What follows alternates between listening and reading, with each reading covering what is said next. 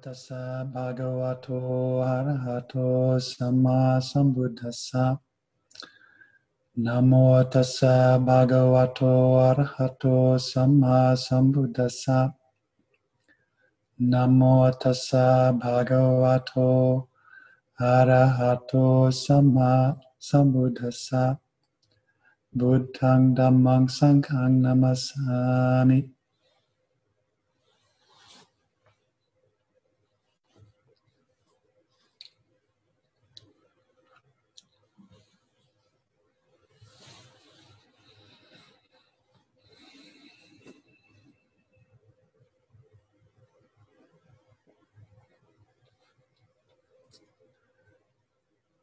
Here at the monastery, where there's definitely now the feeling of late summer.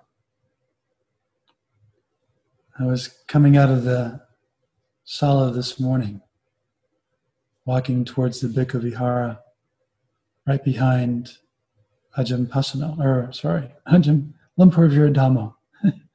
Too many Ajahns in my life. And uh, we both stopped to watch this squirrel, um, which is you know, this is our entertainment. Uh, the, the squirrel was up in the tree, apple trees. The apples are ripening right now. So we have bushels and bushels of apples, and they're starting to fall out of the trees. And uh, the deer are coming in the evenings and the mornings and kind of vacuuming up all the fallen apples. And so this, this red squirrel was up in the apple tree um, cutting an apple down. So he cut down an apple, and the apple fell on the ground. And then it immediately ran down the tree, grabbed the apple, picked it up, and the apple's like the size of his head. You know, it's like this huge apple compared to the size of the squirrel. He gets it up in the air, and then he scurries across the grass and goes up a pine tree, gets about six feet up in the air, and then starts eating this gigantic apple. It's like watching a child eat a eat a pumpkin or something like that. It's just so big. And he's just, you know, eating this apple. And made me so happy to see him, you know, enjoying his apple. Um, but it, it also, uh, it, it, several kind of Dhamma themes were coming to mind, you know, like he's, he's in an apple tree in the first place. Um, there's all these apples, and, but he wants the one that he picked. And when he goes and gets it, he can't just go back up the tree that he was in he actually has to go to his tree because there's like one particular tree that belongs to him. And he's not comfortable eating the apple some other place. He has to go back to his tree.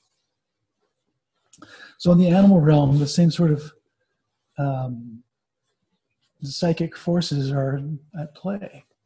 The animals are they get hungry. They're they're driven by their their uh, the needs of their bodies, central desire, now, he could have eaten some pine cones, but he likes apples better.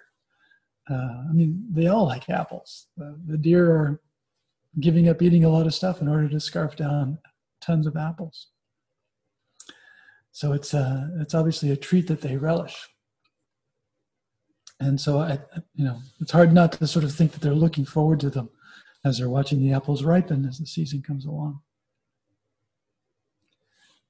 Uh, it made me think of this this uh, really powerful sutta uh, that uh, I quite admire, one of my favorites. Of course, I have a lot of favorites, suttas, but this one's in the Anguttara Nikaya. Um, I can't remember the, exactly the, the title of it. It's, it's, uh, it's called Rooted. And it has to do, it's, it's uh, in the tens, and, and there's 10 things and the Buddha asks the monks, um, Tell me, monks, when you uh, encounter um, recluses and ascetics of, of different, uh, uh, different types, people who practice differently than you, and they ask you questions like this um, in what in what are all things rooted? Uh, what is their origin? What is, uh, by what are they headed? Um, what is their chief? What is their master?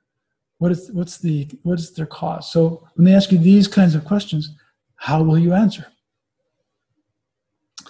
And uh, the monks go, as they often do when the Buddha asks this kind of a question, they say, um, uh, we have, uh, we, we, take the, the Buddha as our teacher. Um, we would really love to hear the Buddha explain uh, the meaning of this, these statements that have been made in brief. Uh, you know, what are things rooted in? Whatever you say, uh, we will listen attentively and we will remember it. So the Buddha says, okay, listen, listen up. And uh, the first thing that he says is um, all phenomena. He doesn't really say all things. He says all phenomena is rooted in desire. When I first came across that, I was uncertain about how true it was. It's probably good to, to just not take these things at face value and just assume that because the Buddha said it, it, it must be true. Uh, generally speaking, he, he uh, encourages his practitioners to verify for themselves whether this is actually true or not. So he says, all phenomena are rooted in desire. And then he goes on in the sutta to say, um, all phenomena, I think, are have, have contact as their origin and uh, all phenomena converge on feeling. And, he, and then he, he, expands on this, this theme, but really my mind keeps going back to the very first part where he says all phenomena are rooted in desire. This is the kind of thing that when the Buddha says it, if it sounds a little cryptic or if it sounds like probably it's true, um, and you find it intriguing, uh, I mean, just to entertain the, the thought that all phenomena are rooted in desire, rather than all phenomena are rooted in uh, the four elements, or all phenomena are rooted in uh, biology or or some other thing. Right? There's lots of philosophical stances that one could take. And the fact that the Buddha is so careful with his words, he doesn't say all things uh, are rooted in desire. He says all phenomena. And that's actually what we experience when we when we're experiencing the contents of the mind. So when you were when we were meditating earlier, you had your eyes closed and you were scanning through the body looking for uh, sensations that you could identify as, as hardness. In a way, the fact that you want you're you're inclining the mind towards seeing hardness makes it possible for you to see it. Otherwise, it doesn't seem like hardness to you. You, you, you frame it some other way. So, uh, and, and this thing that we're calling hardness or softness or liquidity or movement, all these sensations are, uh, they're happening in the mind. It, seems as though they happen in the body, but really it's our mind that knows them. So you could say they're happening in the mind and as such, they're not a thing. Um, they're very dynamic. So they're, they're a phenomena.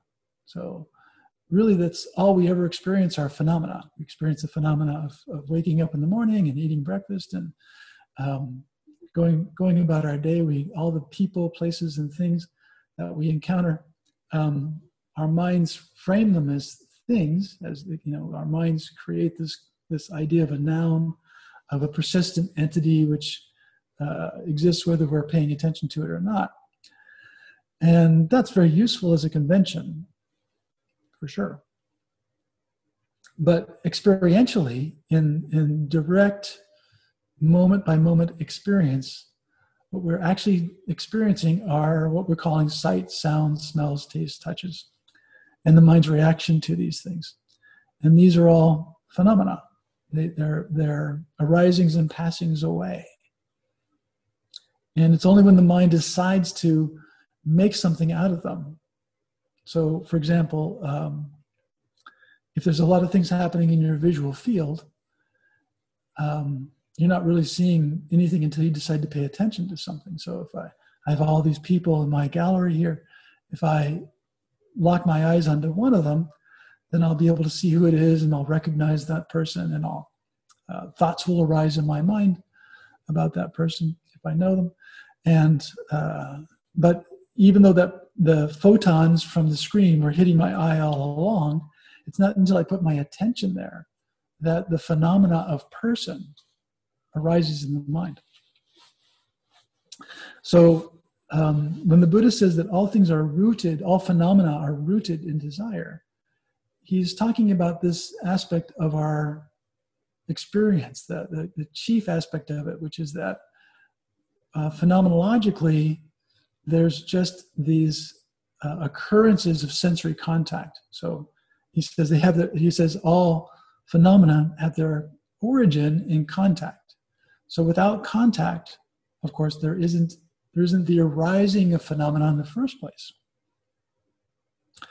But the the uh, the idea that things are somehow rooted in desire is a little harder to maybe see. So I've hinted at it a little bit, and, and I, I'm just going to maybe say a few things about it because it's, it's really something that's important for us to see for ourselves. So um, my squirrel story, you know, the, the seeing the squirrel, seeing the apples, the, the seeing the squirrel kind of scurry across the grass and feeling the, the, the sense of delight or uh, enjoyment at this this entertaining uh, sight of the squirrel.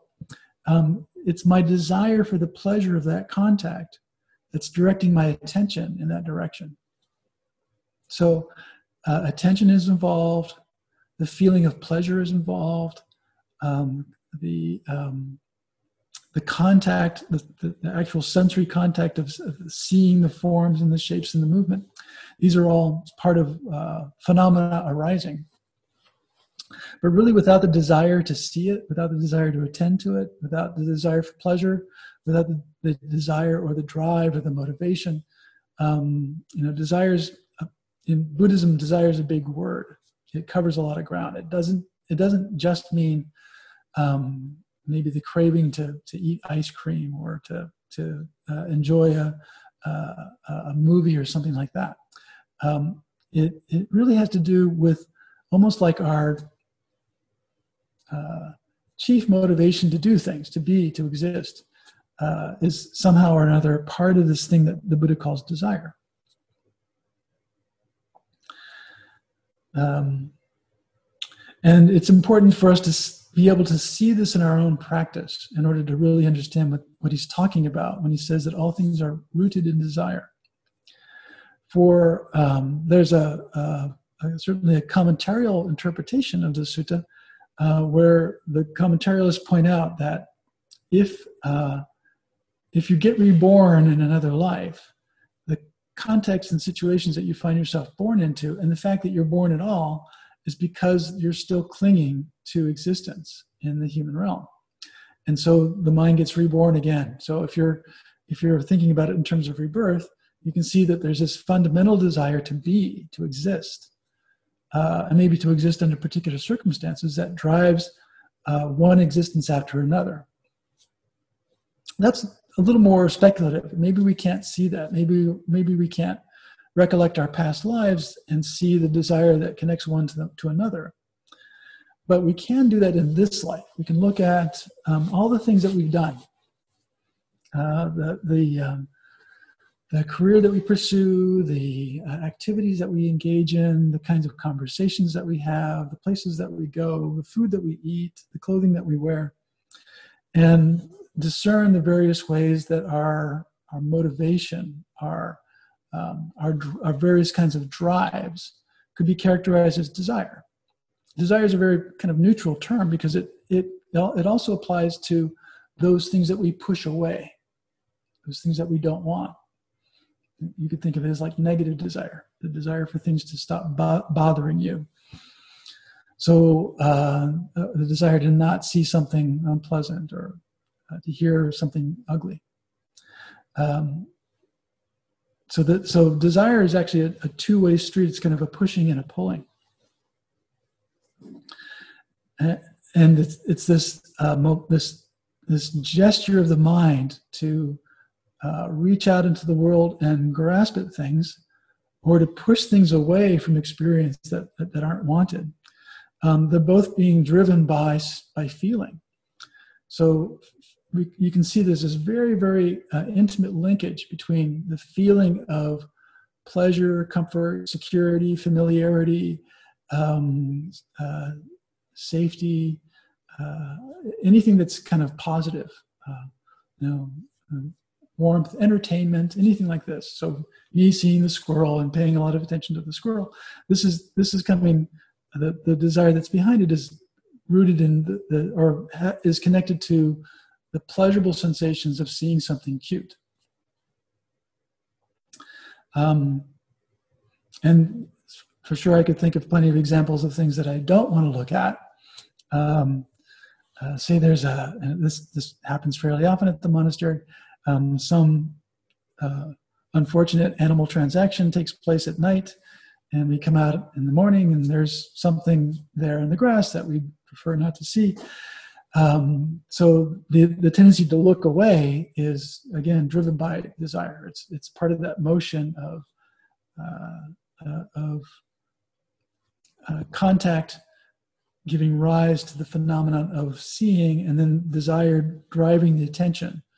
So if we're not aware of this process happening, if we don't see it happening in our in our own minds, you can you can perceive, you can get how it's possible to, to go through many, many hours, days, weeks, years, months, maybe a whole lifetimes, just being driven by desire, just having the mind's desires drag your attention here and there and yonder, and never really um, recognize what it is that's happening. So all the people in our lives, all the um, uh, all the circumstances of our of our living, are coming out of our, our karmic the karmic forces that are manifesting in the present moment, and the way that we navigate through these things is being driven for the most part by our desires. Sometimes circumstances impose themselves on us and we have to put up with things that we don't like. Or sometimes we're uh, practicing and our mindfulness is really strong and we see desire arising and passing away and we see, see it as merely another phenomena. And then our experience of life is a little different. We're not just being driven by desire. But the phenomenon even of um, meditation has a kind of skillful desire in it. So the buddha is not condemning desire when he when he points this out he's merely pointing out that this is the the uh, the truth about our human existence, everything that we experience phenomenologically, whether it's the skillful states of uh, you know wholesome intention or meditation, uh, generosity, mindfulness, all these things are rooted in desire. We have to have this this kusala desire, skillful desire for these things to come about, for them to manifest as phenomena in our experience. And by the same token, everything that's unskillful, so uh, um, uh, cruelty, uh, unkindness, uh, harshness, condescension, uh, insulting, um, greed, any kind of uh, grasping or greedy, grabbing at things in the world, um, any type of unwholesome state that the mind can get into the mind only gets into it because there's some kind of desire that takes the mind phenom- towards that phenomena. So when we see that desire is this neutral uh, force that pushes the mind around, um, the Buddha also points out that we have some uh, we have some control over it. We're not just victims of desire. All we really have to do is become aware of this mechanism, and then we can start to, to uh, use it to our advantage. And that is exactly what it is that the Buddha teaches. When we see that up until now, all this time we've been, as it were, uh, something like the victims of desire. Uh, you know, our desires have ar- arise and they push the mind around, and we find ourselves doing things. Uh, some of the things are more or less neutral, but some of the things are are unwholesome. Pretty much everything that we've ever done in our lives that we regret that we look back on and with a sense of uh, uh, shame or wishing that we hadn't done that, uh, wishing that we had held our tongue and not spoken harshly, or uh, wishing that we had uh, said something kind, been more more uh, forthcoming with the gift of kindness to another person. or um, had um, not said or done something that we did actually say or do. Anytime when we look back in our life, we can see, we can sense that there was some kind of desire uh, behind those actions. So when we when we recognize this, uh, we're, we're we're empowered empowered in our practice, right? Because desire itself is just another phenomenon. It's almost like we have a desire to experience desires. Uh, this is uh, you can go to, down a bit of a rabbit hole here. You have to be careful, but the point is that uh, you can have the desire to desire the wholesome, and that's something that, like any other desire, if you feed it, it will get stronger. So the desire to conduct yourself skillfully, uh, to only allow the mind to dwell on wholesome topics, to speak only uh, when there's something appropriate to say, to speak skillfully, uh, to uphold the five precepts, to um, to uh, take on the Buddhist practices of, of the Eightfold Noble Path. Right view, right intention, right speech, right action, right livelihood, right effort, right mindfulness, and right concentration. It takes desire to do that. It's not, it's not easy. It doesn't happen by itself. So the the phenomena of the Eightfold Noble Path um, growing and blossoming in your own life is rooted in desire as well. So when you understand that all things are rooted in desire and that desire is uh, desire itself is, is part of this causal cycle, um, then you can use your desire for the good, uh, for the truth, and for uh, the happiness of liberation, you can use that desire to fund, if, as it were, to to to um, seed or to fertilize or water the desire to do the the work, the discipline, and the attention that that's necessary to fulfill the Buddha's uh, path of awakening. So a little a little line like that, all phenomena are rooted in desire um, can be a, a like a, a, a, constant companion for a long time. Um, when you start to analyze your life in terms of the of that teaching, uh, until you really see how true it is, how deep it goes, how thoroughly how thoroughly how much coverage it has. Right. This isn't a trivial point at all. The Buddha is pointing to the very root cause of everything that's happening in our lives. Um, it's somehow or other connected with desire. So you're you're one of the the challenges of, for Buddhist practitioner is when you hear a teaching like this to to see if it's really true, not just believe that it's true, but to actually verify for yourself. This is the, the difference between um, studying the Dhamma and practicing the Dhamma. When we study the Dhamma, we do things like we read suttas, uh, we listen to Dhamma talks, we have Dhamma discussion with our friends, um, and we're we're we're building a, a vocabulary and a, a, set of mental tools that allow us to analyze our experience. And if that's as far as we went, well, that would be that would be very nice. It's not it's not bad to study the Dhamma just because it's a beautiful thing to study. But of course, that's not the whole job. That's only part of the work the Buddha calls awakening, he, he often characterizes it, characterizes it with the terms uh, knowledge and vision. So, knowledge and vision are uh, important. It's, it's dis- distinct in Buddhism. It's different than the ordinary knowledge and vision, the way that we think of it when we first hear those words. So, we think of knowledge as something that you learn in school or that you learn from experience. You have uh, various things that you've picked up through the years, and so you know how to drive a car. Uh, you know your friend Brian. You know um, um, you know Toronto, right? You've been there, so you know it. This kind of knowledge is not what the Buddha is talking about. It's a little bit like the difference between, um, uh, say the say the the television says the weatherman says that it's it's snowing in Ottawa right? So, you know, the weatherman's a pretty reliable source of information. He says it's snowing. Okay, now you know that it's snowing in Ottawa. You, you've heard him say it. But that's different than going out your front door and seeing it snow, right? When the snow is like falling right in front of you, there really can't be any debate. There's no doubt. There's no need for further discussion. You don't even have to verbalize it to yourself. It's happening right in front of your eyes. This is this is the knowledge of vision. This is knowledge and vision arising of the fact that it's snowing in Ottawa. Because you're in Ottawa and it's snowing. And you see you see it for yourself. When you're seeing it for yourself, then you actually have this kind of what the Buddha calls true knowledge. It's knowledge that you've gained for yourself on account of your own efforts to see things. Now, if you if you hear that it's snowing and you don't care, you're not going to go out your front door to verify that it's true. Um, so the, the, the Buddha, when he's teaching us, uh, he's using words and concepts and phrases and and uh, uh, all kinds of special uh, lists that help us remember what he taught us.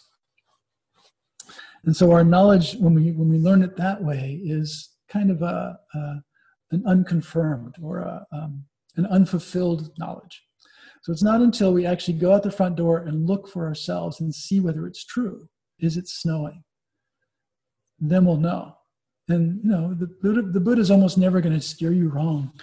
Uh, in fact, I think the only time that that it seems as though the Buddha gets it wrong is only when we don't really fully understand what he means or we don't understand what the, the teaching is pointing to. Uh, but the, the, the, key elements of what he's teaching, uh, things that are so central to our existence, like all phenomena are rooted in desire, that's something that's um, well worth your time to investigate to see whether it's true. And when you're seeing whether it's true or not, you can't just like sort of look once or notice it once and figure that the job is done.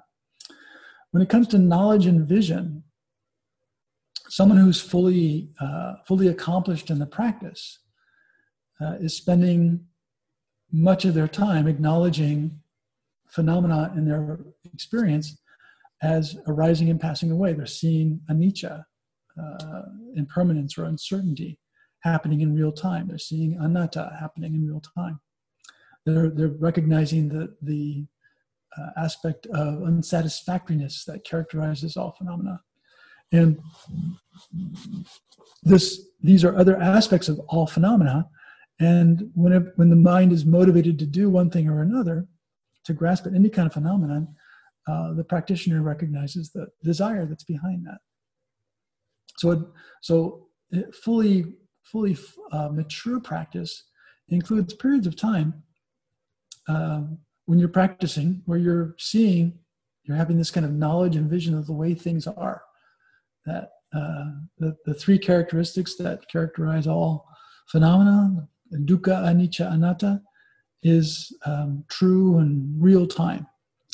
And also this phenomenon of uh, these aspects of things like uh, contact uh, being the origin of all phenomena feeling being the, the director of phenomena perception being the consolidator of phenomena, um, mindfulness being the boss of phenomena. These are all aspects of this sutta uh, that I mentioned earlier on uh, in the Anguttara Nikaya. What's it called? Rooted, yeah. So the Buddha gives us a lot of different things, a lot of different ways that we can frame experience or that we can we can investigate experience. So it's not the case that that in order to be a good Buddhist or a good practitioner that you have to spend the rest of your life noticing that everything's being motivated by desire. But it is quite worthwhile and part of practice to, to dig deeply enough into your experience for a long enough period of time to dispel any possibility of doubt about this truth. So then, then you really know it for yourself because you've really seen in your own experience that everything that's arising, one way or another, uh, the mind has some kind of desire for or against everything that's coming up. And uh, when you're when you're doing that, whether you're successful today or successful next week or next year, it doesn't really matter. You're putting in the effort to try to see things the way they are. Um, and if that particular practice, so so what I'm suggesting is a practice. Uh, spend um, your next meditation session, or part of your next meditation session, once the mind is calmed down, spend part of it looking and reviewing uh, your experience to see whether or not uh, you can notice the desire behind uh, the phenomena that the mind attends to. Um, you don't have to do it 724, but maybe spend a little bit of time seeing whether it's true. And then ask the question is there anything that's not like that? Is there any phenomena that isn't, doesn't seem to be rooted in desire? As a way of sort of trying to falsify, if you will. Uh, so that's one of the best ways to prove something is to try to falsify it. If you can't find any exceptions, eventually you you come to accept that it's just universally true. But for a long time, when we start looking into one of these phenomena, uh, part of the mind doesn't want to believe it because the implications are pretty radical. Um, in, in, truth, the very the, the self that we think we are, the personhood that we think that we're possessed of, is rooted in desire.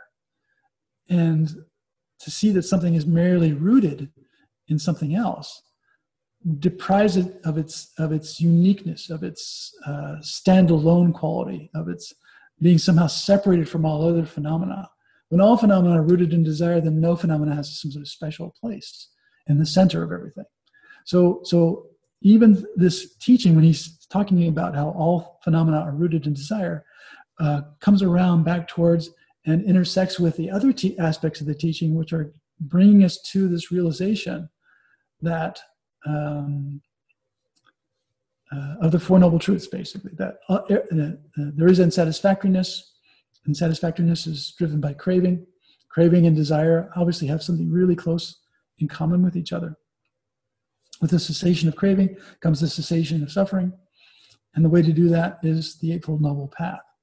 So, uh, this is another one of these amazing uh, teachings in the suttas where the Buddha says a, a, a, bunch of stuff to the monks.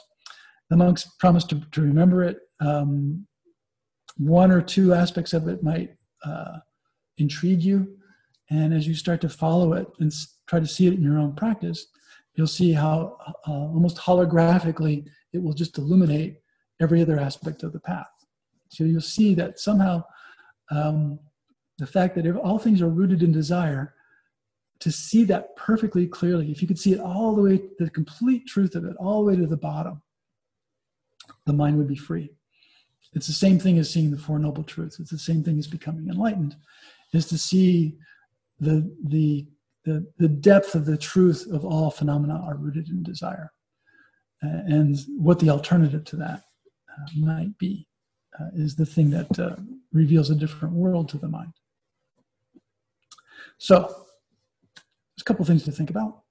I'll leave you with that for the moment, and we'll uh, we have a little bit of time for questions and answers.